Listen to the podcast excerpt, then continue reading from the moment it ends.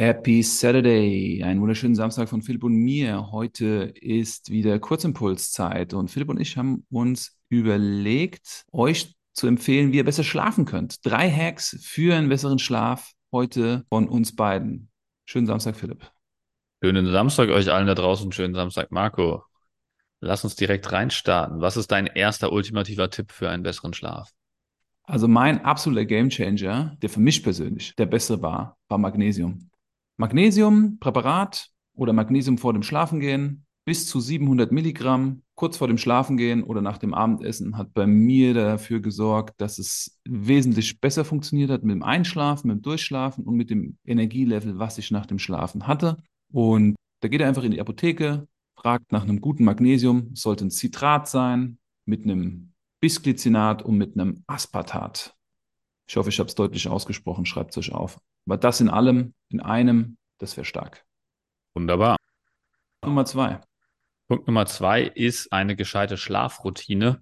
Ähm, ich habe das in etlichen Podcast-Folgen erwähnt gehabt, dass ich im Quartal 1 den Fokus auf Schlaf gesetzt habe. Da habe ich mir tatsächlich äh, um 20.30 Uhr vorgenommen, offline zu gehen, also keine Handyzeit mehr, wirklich nur noch äh, runterfahrende Tätigkeiten zu machen, wie lesen, entspannen, also nichts am Handy, nichts mit Blaulicht und so weiter und äh, dann um spätestens 22 Uhr schlafen zu gehen. Und durch diese feste Taktung hat es dann wirklich auch geklappt, acht Stunden zu schlafen. Und ich habe gemerkt, sobald man diesen Freiraum wieder freigibt, also dass man anfängt, nach 20.30 Uhr noch am Handy zu sein oder irgendwelche anderen Tätigkeiten zu erledigen oder was zu arbeiten oder so, fällt diese Routine sofort wieder zusammen. Also diese Abendroutine ist für mich zumindest äh, der absolute Gamechanger gewesen, dieser große Schritt. Und ich merke immer, wenn ich das kompromittiere, wird der Schlaf sofort wieder schlechter und es pflanzt sich dann sofort.